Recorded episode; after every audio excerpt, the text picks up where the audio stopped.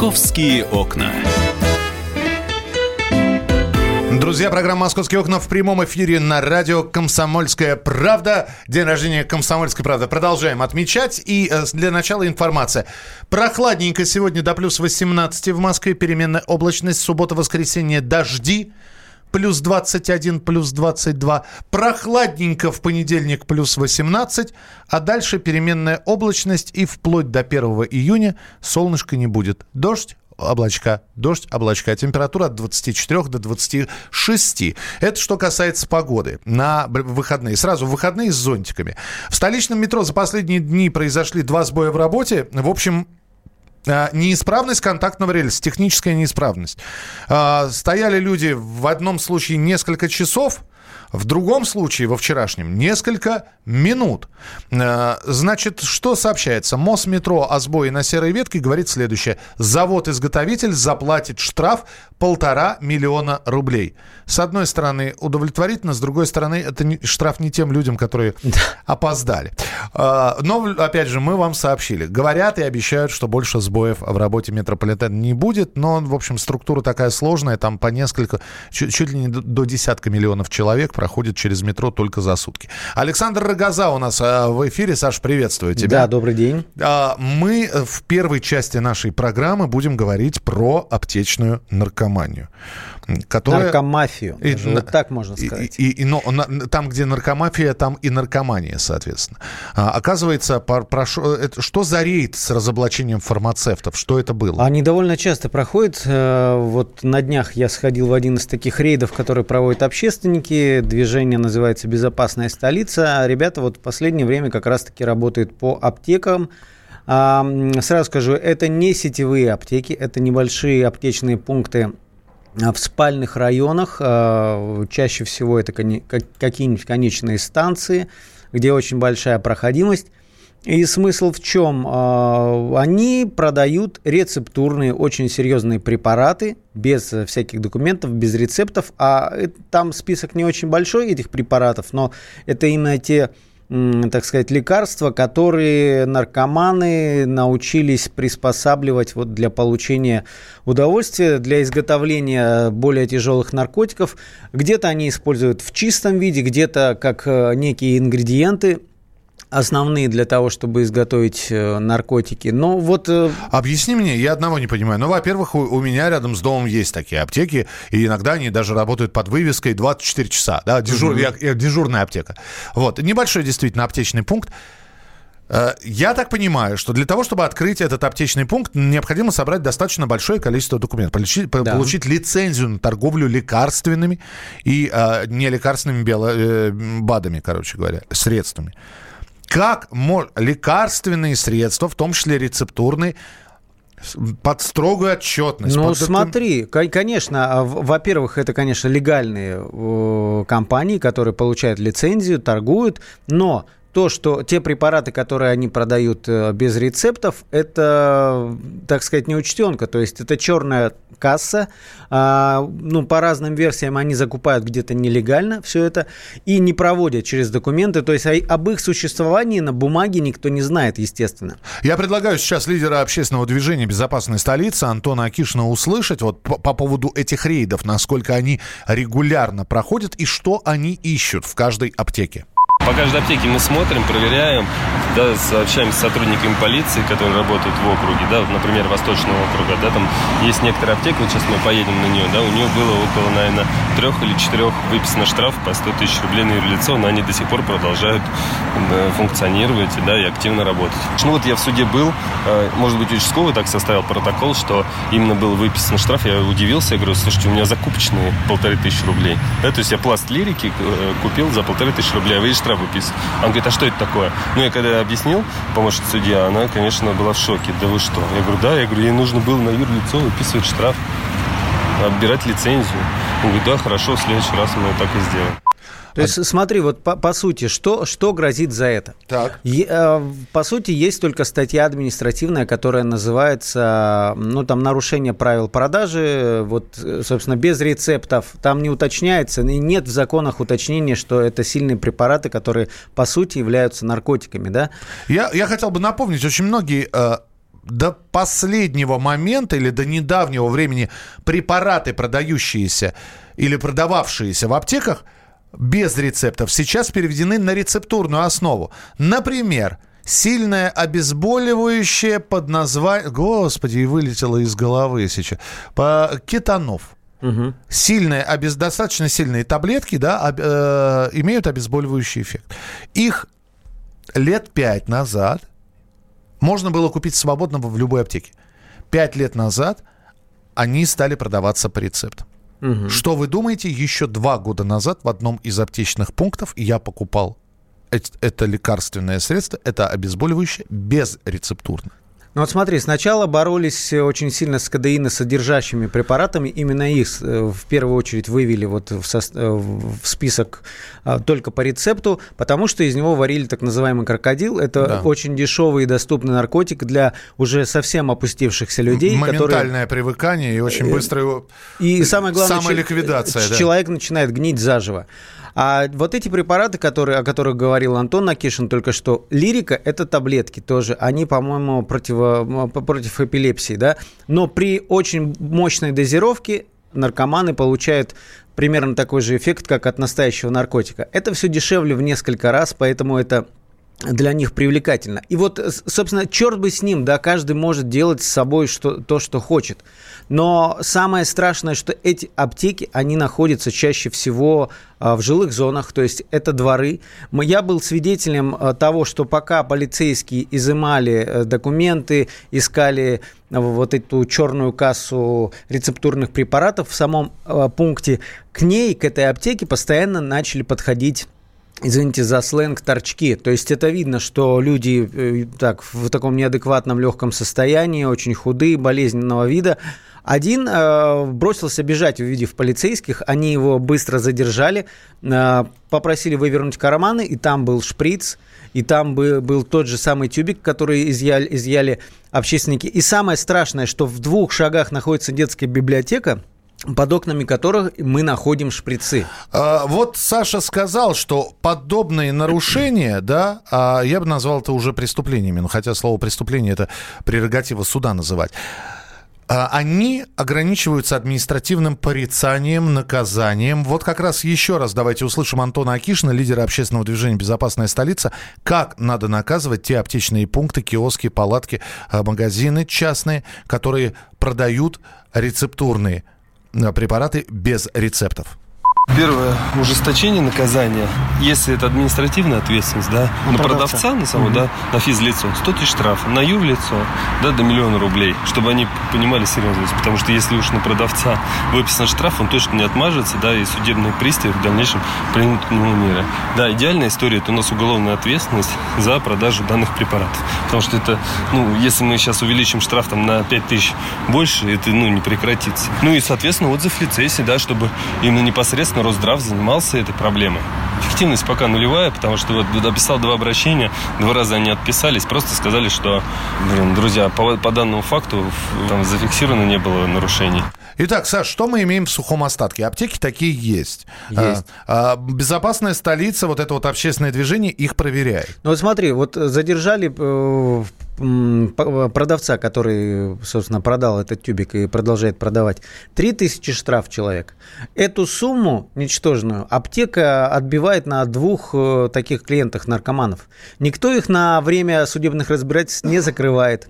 А мне вот интересно, при этом действует закон, там, например, про продажу алкоголя или спиртного лицам, не достигшим угу. 18-летнего возраста, и там э, наказание вплоть до лишения лицензии магазина, э, и штраф продавца там до 10 тысяч рублей, а штраф магазина как э, индивидуального предприятия, да, э, до миллионов, что ли? Ну, правильно, мож, могут ликвидировать ООО, оно довольно быстро открывается, и Акишин вот рассказывает, что они э, закрыли две аптеки, э, там где-то на востоке, Щелковская, Измайлова, и ровно там через 10 метров открывается другой аптечный пункт. Да потому что надо... С теми же самыми людьми, но под другой, под другой а, фирмой. А я вот не понимаю, почему смотрят на название фирмы, ну, одна закрылась, за, закрылась рога и копыта, открылись копыта и рога, да? Название другое. Но люди те же, почему на фамилии учредителей не смотрят или э, индивидуально? Ну, потому, потому, потому что есть э, негласное, негласный призыв не кошмарить бизнес. То есть ко всем этим подонкам, ну, там ведь очень много подонков в бизнесе, на самом деле, к ним относятся снисходительно, потому что надо оберегать. Это инвестиции, это рабочие места. Аннулировать это, лицензии. Это люди в экономику вкладывают нашу. Да. Налогами. А, а заодно, то есть в экономику вкладывают, а из, из здоровья забирают аннулировать ИП вот этого, чтобы никогда больше ну, этим вот, не Смотри, занимались. есть статистика полицейская официально. В 2018 году они возбудили 12 уголовных дел. Там э, это уже на когда очень э, серьезные какие-то нарушения находят, но при этом 140 административных дел, а, в 8 всего случаях закрывали аптеки на 90 суток, не вообще, а на 90 суток. То есть вот такая статистика, не, не, не глобальная, я бы сказал.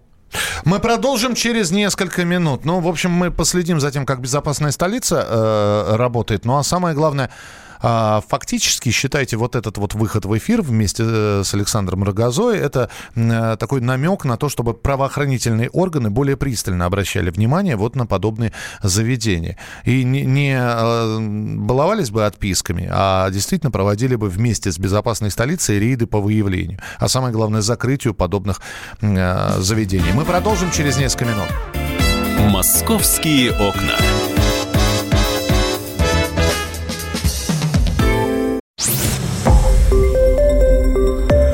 Радио «Комсомольская правда». Более сотни городов вещания и многомиллионная аудитория. Киров 88 и 3 FM. Эм. Ижевск 107 и 6 FM. Эм. Новосибирск 98 и 3 FM. Эм. Москва 97 и 2 FM. Слушаем всей страной.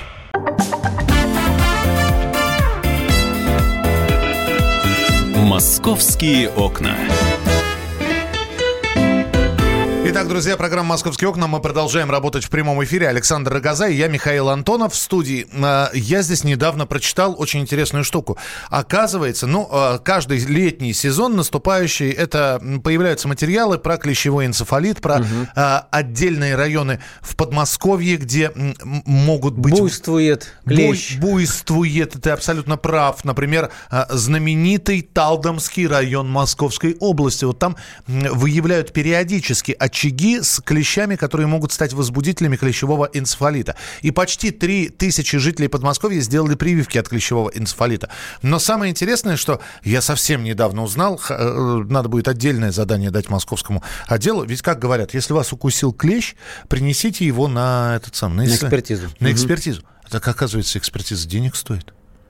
Это не бесплатно, оказывается. Ну да, и, и в больницу, если ты едешь, да, это все. Нет, вот в больницу, если ты едешь, чтобы сделать прививку перед клещевым э, перед, да. нашествием, да, это бесплатно. А, и об этом говорит участковый врач-терапевт Анна Землянухина в нашем эфире.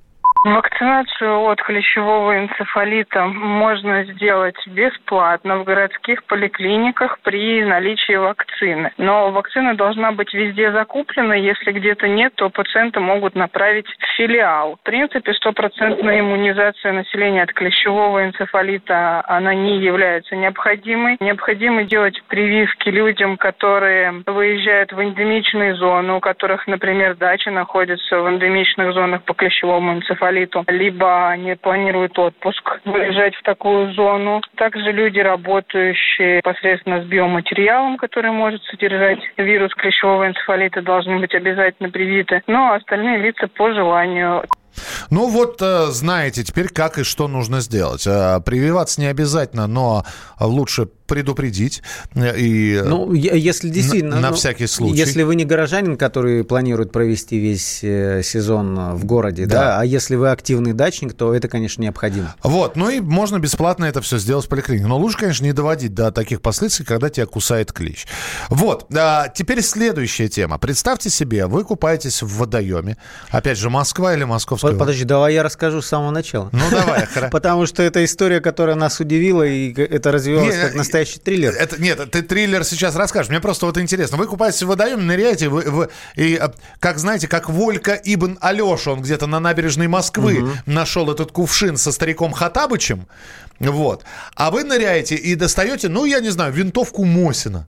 Заржавевшую такое. Про винтовку не знаю, но... Или на, э, револьвер Наган или патроны достаете. А вот дальше история... Смотри, да, да история. В чем был смысл? Мы, а, есть такой известный кладоискатель Владимир Порываев, который а, специалист по разным артефактам. И, и вот любит человек поиски проводить в, в почве, в воде. Мы, задача была такая. Мы едем на два пляжа. Один... А, а так сказать, легальный, другой дикий, и проверяем дно. То есть мы готовимся к летнему сезону и проверяем, насколько чистые э, берега водоемов для купания. Едем на Большой Очаковский пруд, э, это, по-моему, запад да, э, города. Э, проверяем, очень грязное дно, там купаться вообще-то не, раз, не, не разрешается, но вот когда начинается жара, местное население туда ныряет просто мама не горюй. И мы едем с пароваемым с магнитом, то есть он за, забрасывает в воду магнит очень мощный на 200-300 килограммов, и, ну, в смысле, он может держать такую такой вес этот магнит. И начинаем вытаскивать там раму от велосипеда, какие-то пробки, монетки, э, очень много э, запчастей от э, одноразовых мангалов, шампура. И вот весь этот бред мы тащим, тащим ну, понятно, грязно. Отправляемся на, на легальный пляж, э, левобережный. Он всегда традиционно входит в десятку Это разрешенных. Пляж, моего детства. Вот, ты, там, ты, ты его прекрасно я, знаешь. Я там в детстве э, без штанов. Ну, в, в детстве да. это ладно, а сейчас бы ты, э, если бы ты видел, это реально очень крутое благоустройство, такая современная деревянная набережная, очень длинная а, кафешки, площадки для волейбола, ну, красота просто, действительно. И мы начинаем бросать этот магнит там. И мы швыряем, швыряем, и знаешь, и там вот кардинально другая картина. То есть э, там вообще нет никакого металла вот на, на этом берегу. Так. Мы одну пробку там за полчаса, несчастную пробку вытащили с какой-то глубины, там 30 метров. Местные, те, кто уже начал купаться, говорят, да у нас здесь даже камней нет, МЧСники, все, вот а, потенциально опасное повытащили. И мы дальше идем вдоль берега, такие грустные, и видим какая-то вот э, что-то странное там, то ли блестит, то ли вот какая-то яркая кучка где-то в полутора метрах от э, берега. Это, она... это уже пляжная зона закончилась или она продолжается? А, ну, это где-то пограничная, так скажем, так. зона. Нач... Начался уже там, по-моему, тростник, что-то такое вот начинает. Э, но, но это рядом, это вот совсем рядом с набережной. И мы начинаем палочкой как-то вот там камешек, на камешек сели, там палочкой что-то расковыриваем, мы смотрим, что это патроны реальные какие-то вот боевые, такие длинные, винтовочные патроны. А то, что они есть. блестят, это говорит о том, что они свеженькие? Нет, нет, не то, что они блестят, но вот какое-то яркое по, по цвету отличающееся ага. письмо, а, пятно. А, мы думаем сначала, что же делать.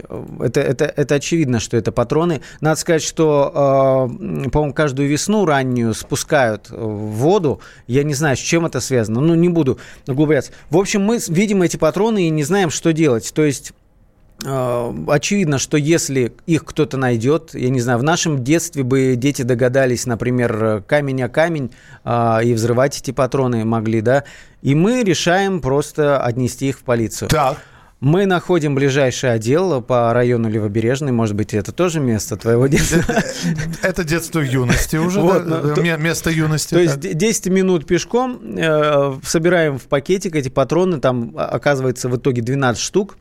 А, по-моему, 4 или 5 от пистолета Макарова, такие маленькие, пузатенькие, угу. 7 э, винтовочных, один автоматный.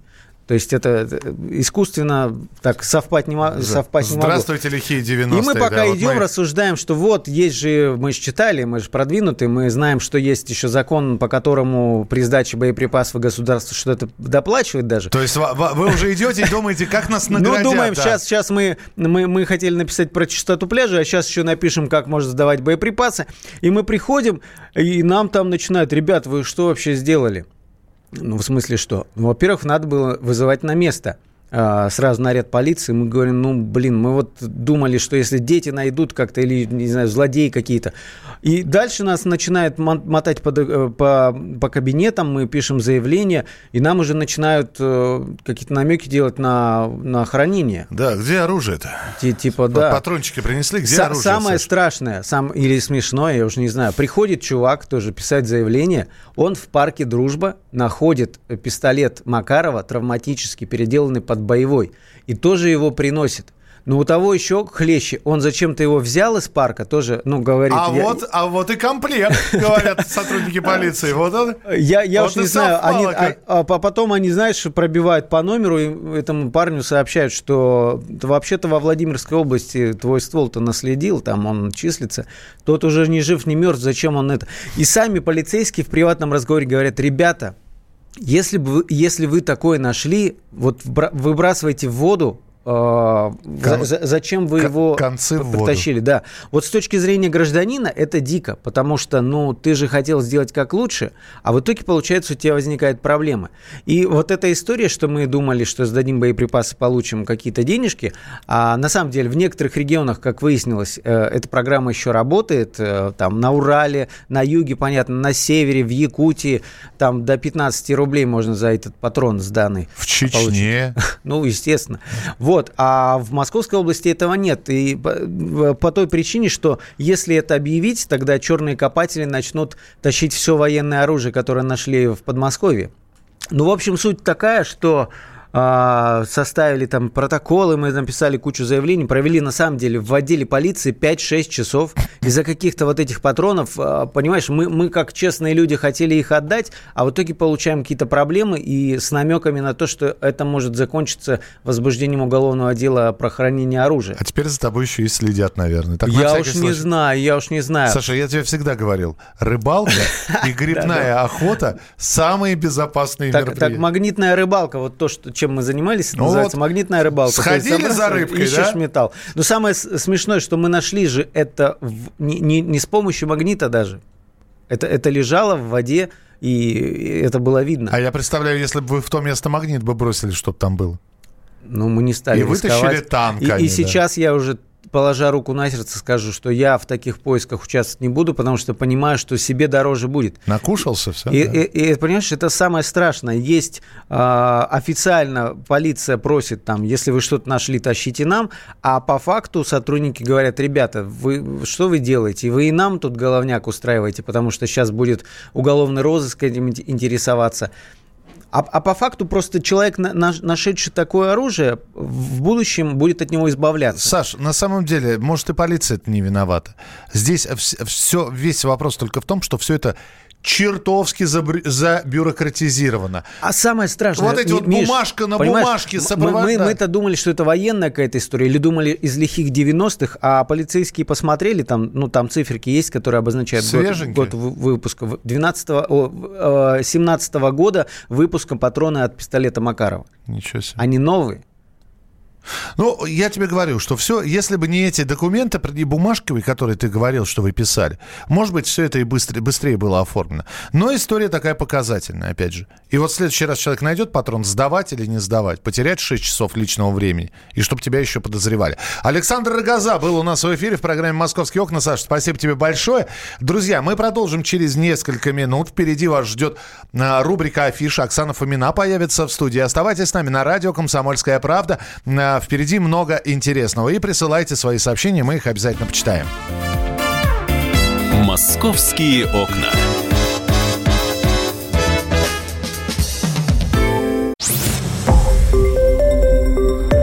Радио «Комсомольская правда». Более сотни городов вещания и многомиллионная аудитория. Нижний Новгород 92 и 8 FM. эм. Саратов 96 FM. Воронеж 97 и 7 FM. Москва 97 и 2 FM. Слушаем всей страной.